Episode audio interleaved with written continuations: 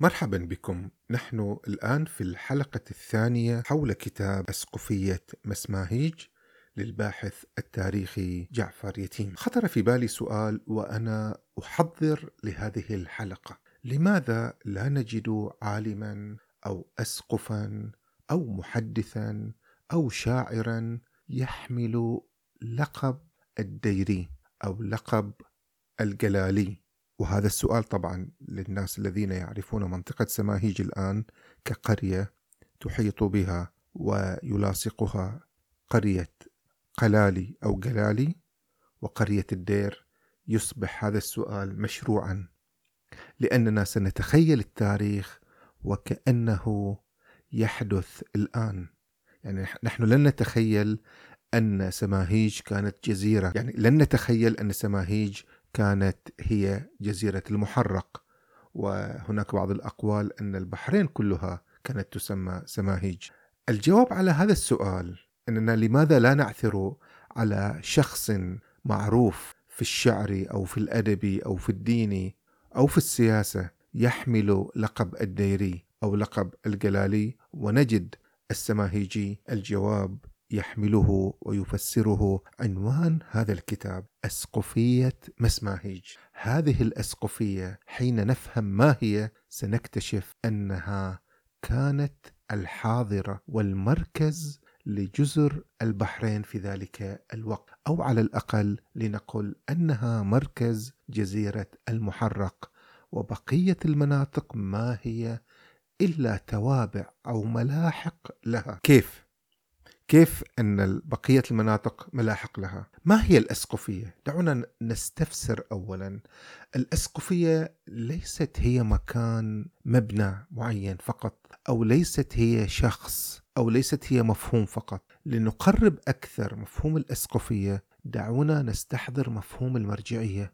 حين نقول مرجعية النجف أو مرجعية الشيعة فنحن لا نقصد فقط الشخص الذي يمثل هذه المرجعية وهو اليوم السيد السيستاني. فقد سبقه السيد الخوئي وسبقه كذلك السيد محسن الأمين وغيرهم الكثيرون. إنما نحن نقصد بكلمة المرجعية نقصد الشخص الذي نرجع إنما نقصد بالمرجعية الشخص الذي تعود له جماعته.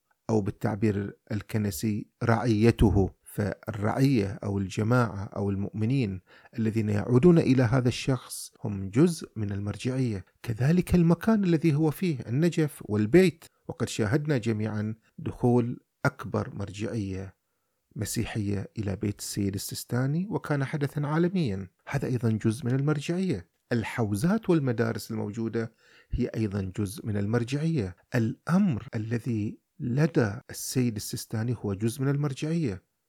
قدرته وتأثيره في العالم كله هو جزء من هذه المرجعية. لذلك نرجع إلى كلمة الأسقفية. فالأسقفية هي تشمل الكنيسة التي يتعبد فيها الناس وتشمل الناس والرعية وتشمل كذلك المدارس التابعة وتشمل كذلك الأديرة. فالدير مثلا الدير هي كانت تسمى أيضا في فترة من الفترات دير سماهيج أي أنها جزء من هذه الأسقفية. قلالي أو قلالي حسب التعبير العامي هي من القلة وهي كذلك أبنية يسكن فيها الرهبان. فجميع هذه المكونات هي تشكل ما يسمى بأسقفية مسماهيج. كذلك يدخل في ذلك الرتب الدينية واللاهوتية. فالأسقف والقس والراهب البطريك وكل هذه التراتبات الدينية هي جزء من الأسقفية. وهناك تسمية أخرى وهي الأبرشية وهذه تستعمل بكثرة ربما في الشام في حين في بيت قطراي الذي تحدثنا عنه بيت قطراي بما هو آه، جميع الكنائس الموجودة في الخليج. هذه كانت تستخدم في مراسلاتها كلمة الأسقفية وهي قريبة كذلك من كلمة أو معنى الأبرشية. بما هي جهة وإدارات ومؤسسات آه، ورعية وهكذا يعني. فإذا أسقفية مسماهيج وكلمة مسماهيج مسماهيج هي بحسب التسمية السريانية وهي طبعا معدلة عن التسمية الفارسية التي هي التسمية الفارسية هي ميش ماهيك يعني مكان أو محل السمك. طبعا معروفة آه، قرية سماهيج الآن بالسمك فما بالك في ذلك الزمن؟ فهي كانت حاضرة موجود فيها الماء وفيها الخضرة وفيها النخيل وفيها الأسماك وفيها الحياة وفيها الاستقرار وهذا يدل تسمية أسقفية مسماهيج يدل على البعد الحضاري الذي كان موجود في هذه المنطقة والذي ما زلنا نرى آثاره إلى الآن. العيون الكثيرة البساتين الكثيرة البحر وأسماكه الوفيرة كلها تدل على أن هذه منطقة منطقة متحضرة. طبعا سنعثر على اسم سماهيج في كتب التاريخ والجغرافيا وسنعثر عليها كذلك في الخرائط. لذلك الانتساب كأنه انتساب إلى البحرين. يعني حين يقول شخص أنه كالشيخ مثلا عبد الله السماهيجي المحدث الكبير فهو كأنه ينتسب إلى البحرين أو إلى جزيرة أكبر أو حين يقول مثلا الشيخ ناصر بن عبد الحسين السماهيجي هذا في القرن التاسع آه، الهجري يعني نتحدث عن قبل أربعة قرون حين يعطي لاسمه ونسبه السماهيجي فكأنه يعرف نفسه ببلده وليس فقط بقرية. كذلك حين نقول مثلا شيخ عبد الله بن سليمان السماهيجي وهذا كان شارح لنهج البلاغة وهو في القرن الثاني عشر الهجري. ويعني نتحدث عن شخص أكثر يقرب من 300 عام. آه، فهؤلاء كلهم حملوا لقب سماهيج لأنها حاضرة لأنها مدينة لأنها جزيرة لأنها بلاد كبيرة. وبالتالي اليوم الذي نحن نجد فيه قرية الدير وقرية جلالي هم كان يعني هم ملاحق وهم أديرة وقلايات ضمن هذه الأسقفية. لدينا أيضا اسم شخصية كبيرة هو براهام المسماهيجي أو إبراهيم المسماهيجي وهذا كان رئيس أسقفية مسماهيج. وهناك يعني حديث عن علمه وعن ثقافته وعن كذلك تمرده وخلافه مع الكنيسة الشرقية الموجودة في طيسافون في العراق وهذا حديث آخر ولكن آه، أجمل كل هذا الكلام في التالي. الانتساب إلى سماهيج تم لأنها حاضرة والدليل على أنها حاضرة كبيرة هي أسقفية مسماهيج. فوجود أسقفية في هذه المنطقة هو يدل على أن هناك وجود حضاري كبير جدا إلى هذه التسمية. الآن هل كانت أسقفية مسماهيج هي الوحيدة في بيت قطراي؟ طبعا لا. هذه الأسقفية إلى جانبها أسقفيات أخرى. هناك أسقفية دارين وهذه موجودة في تاروت اليوم. وهذه الأسقفية ظلت مكانا للعبادة المسيحية ومكانا للاجتماع أيضا. المجامع المجامع الكنسية عقدت أيضا فيها حتى بعد مجيء الإسلام بخمسين عاما 676 عقد مجمع مهم جدا في هذه الفترة. وهذا المجمع لحسن الحظ ترجمت مواده وقراراته إلى اللغة العربية في السنوات الأخيرة. وربما نخصص حلقة لهذا الموضوع لأن القرارات التي اتخذت تعطينا نبذة ومعرفة عن الوضع الاجتماعي والسياسي في ذلك الوقت. كذلك لدينا أسقفية هجر وهي الأحساء ولدينا أسقفية كذلك الخط وهي القطيف. آه، فهذه الأسقفيات هجر والقطيف ودارين وكذلك مسماهيج أو سماهيج هذه كلها تعبر عن ما عرف في ذلك الوقت ببيت قطراي. بيت قطراي هذه التسمية التي أطلقت على الوجود المسيحي وعلى الجزر التي اعتنقت المسيحية في الخليج وتشمل كذلك على فكرة فيلكة فيلكة في فيلكة في الكويت. وكذلك الجزر الموجودة في عمان والموجودة في الإمارات. وهنا بالمناسبة يعني دعونا نوضح شيء تاريخي أن هذه المنطقة منطقة واحدة على مدى التاريخ. سميت مرة بيت قطراي سميت آه،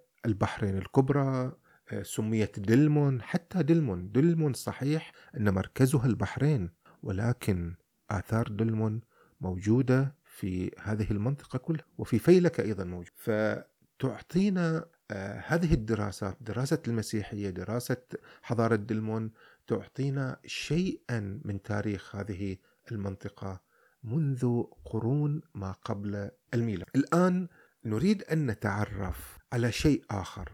لماذا انتشرت المسيحية هنا؟ ولماذا انتشرت المسيحية النسطورية في هذه المنطقة التي عرفت ببيت قطراي وكذلك طبعا في العراق وهي المكان الأم؟ كما قلنا طيسفون المدائن هناك الكنيسة المشرقية الأم وهناك المرجع وهو يسمى الجاثليق. والجاثليق هي أعلى رتبة موجودة في الكنيسة المشرقية وهو المسؤول عن بيت قطراي وعن كل الأسقفيات الموجودة به. وحدث خلاف كبير بين الجاثليق وبين هذه الأسقفيات وربما أخصص حلقة للحديث عن هذا الموضوع لأن به تفاصيل كثيرة. أعود لسؤالي انتشار النسطورية في الخليج بيت قطراي يعود إلى سبب ديني وسياسي. السبب الديني هو يعود إلى نسطور. نسطور شخصية علمية كذلك هو واحد من الأساقفة الذين لهم ثقل صار له رأي مختلف. الرأي المختلف يتمحور حول طبيعة المسيح. ما هو المسيح؟ هل هو إله أم هو إنسان؟ هل مريم هي أم الإله أم هي أم الإنسان؟ هذا تسبب في عقد مجامع مجامع يعني اجتماعات. كنسية كبرى وواحد من هذه المجامع يسمى مجمع أفسوس عقد في 431 وهذا المجمع قرر أن ما يعتقد به نسطور هرطقة وكفرا وينبغي طرده فطرد وطرد مذهبه إلى المشرق من الذي رحب به؟ رحبت به رحبت به الدولة الساسانية وكسرى رحب به هنا آه لماذا رحب به؟ لأنه خارج على الديانة الرسمية الرومانية فالرومان اعتنقوا الفكرة المذهبية التي تقول أن المسيح له طبيعة واحدة وهي طبيعة إلهية وأمه مريم هي أم الإله وليست أم الإنسان الطبيعي العادي هي أم الإله. فهذا الخلاف الكبير قسم الأمبراطورية وهذا موضوع تفصيلي كبير ولكن الشق المتعلق بالنساطره في الخليج هو الشق الذي يهمنا نحن. تم الترحيب بالنسطورية وأتيح لها المجال للتبشير ولممارسة عملها وحظت بحظوة كبيرة لدى الدولة الساسانية. ولاحظوا هنا كيف يختلط الدين والمذهب مع السياسة وكيف يلعب دور في تشكيل خارطة توزيع الأديان. البحرين بيت قطراي اتخذ المذهب النسطوري لأنه وجد ترحيبا من قبل خصوم أنصار المذهب المسيحي الكاثوليكي الذي يعتقد بالطبيعة الواحدة للمسيح و سنجد أن الحيرة التي كان فيها المنذر التي يعني هي تحت حكم عربي المنذر كان حاكم عربي ولكن يحكم عن طريق الفرس. كانوا يسيطرون على العراق لمدة تقريبا ألف إلى 1200 عام قبل مجيء الإسلام. مجيئه الإسلام وفي الفتوحات الإسلامية هي التي خلصت العراق من الحكم الفارسي. فبالتالي هذا التوزيع الجغرافي للأديان جعل من الحيرة تدين بالمذهب النسطوري جعل من الغساسنة في سوريا يتخذون المذهب المناوئ وهو مذهب الدولة الرومية الرومانية. هكذا يعني بقية الحواضر كلها تشكلت بحسب الوضع السياسي. المهم لدينا هنا البحرين اتخذت من المسيحية النسطورية مذهبا لها. الآن ما أهمية أن البحرين أن كنيسة مسماهيج هي كنيسة نسطورية. هذا الموضوع مهم جدا. لماذا؟ لأن الذين اعتنقوا المذهب المسيحي هم من قبيلة عبد قيس. هذه هذه النقطة الأولى. وعبد قيس كما تقول في كتب التاريخ يقولون أن سماهيج كانت لعبد قيس. سماهيج كانت لعبد قيس. يعني هم الذين يسكنون هذه المنطقة. السماهيج هنا بمعنى جزيرة البحرين كلها بمعنى هي جزيرة المحرق. على أي معنى كان هي كانت ضمن قبيلة عبد قيس. وعبد قيس كانوا يتواجدون ليس فقط في سماهيج يتواجدون كذلك في دارين يتواجدون في الإحساء يتواجدون في القطيف في كل هذه المنطقة.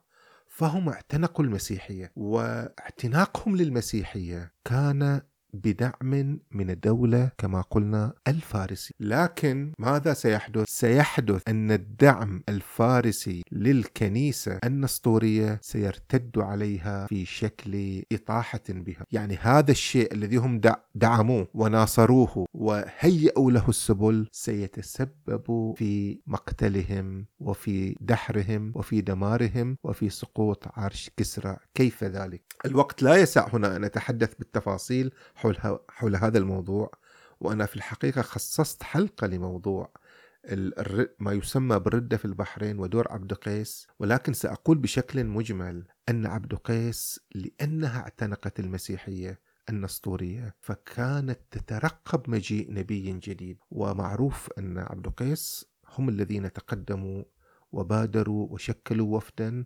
بقيادة الجارود وذهبوا إلى النبي واتخذوا الإسلام دينا لهم. اتخذوا الإسلام دينا لهم. وهم أنفسهم. حين بدأت حروب الردة أو ما يعرف بحروب الردة هم الذين ثبتوا حكم الإسلام ووجود الإسلام في البحرين. وقبيلة بكر بن وائل التي لم تأخذ من الإسلام دينا يعني هي في الحقيقة تقريبا لم ت... يعني لم تتخذ الإسلام يعني لم تدخل الإسلام.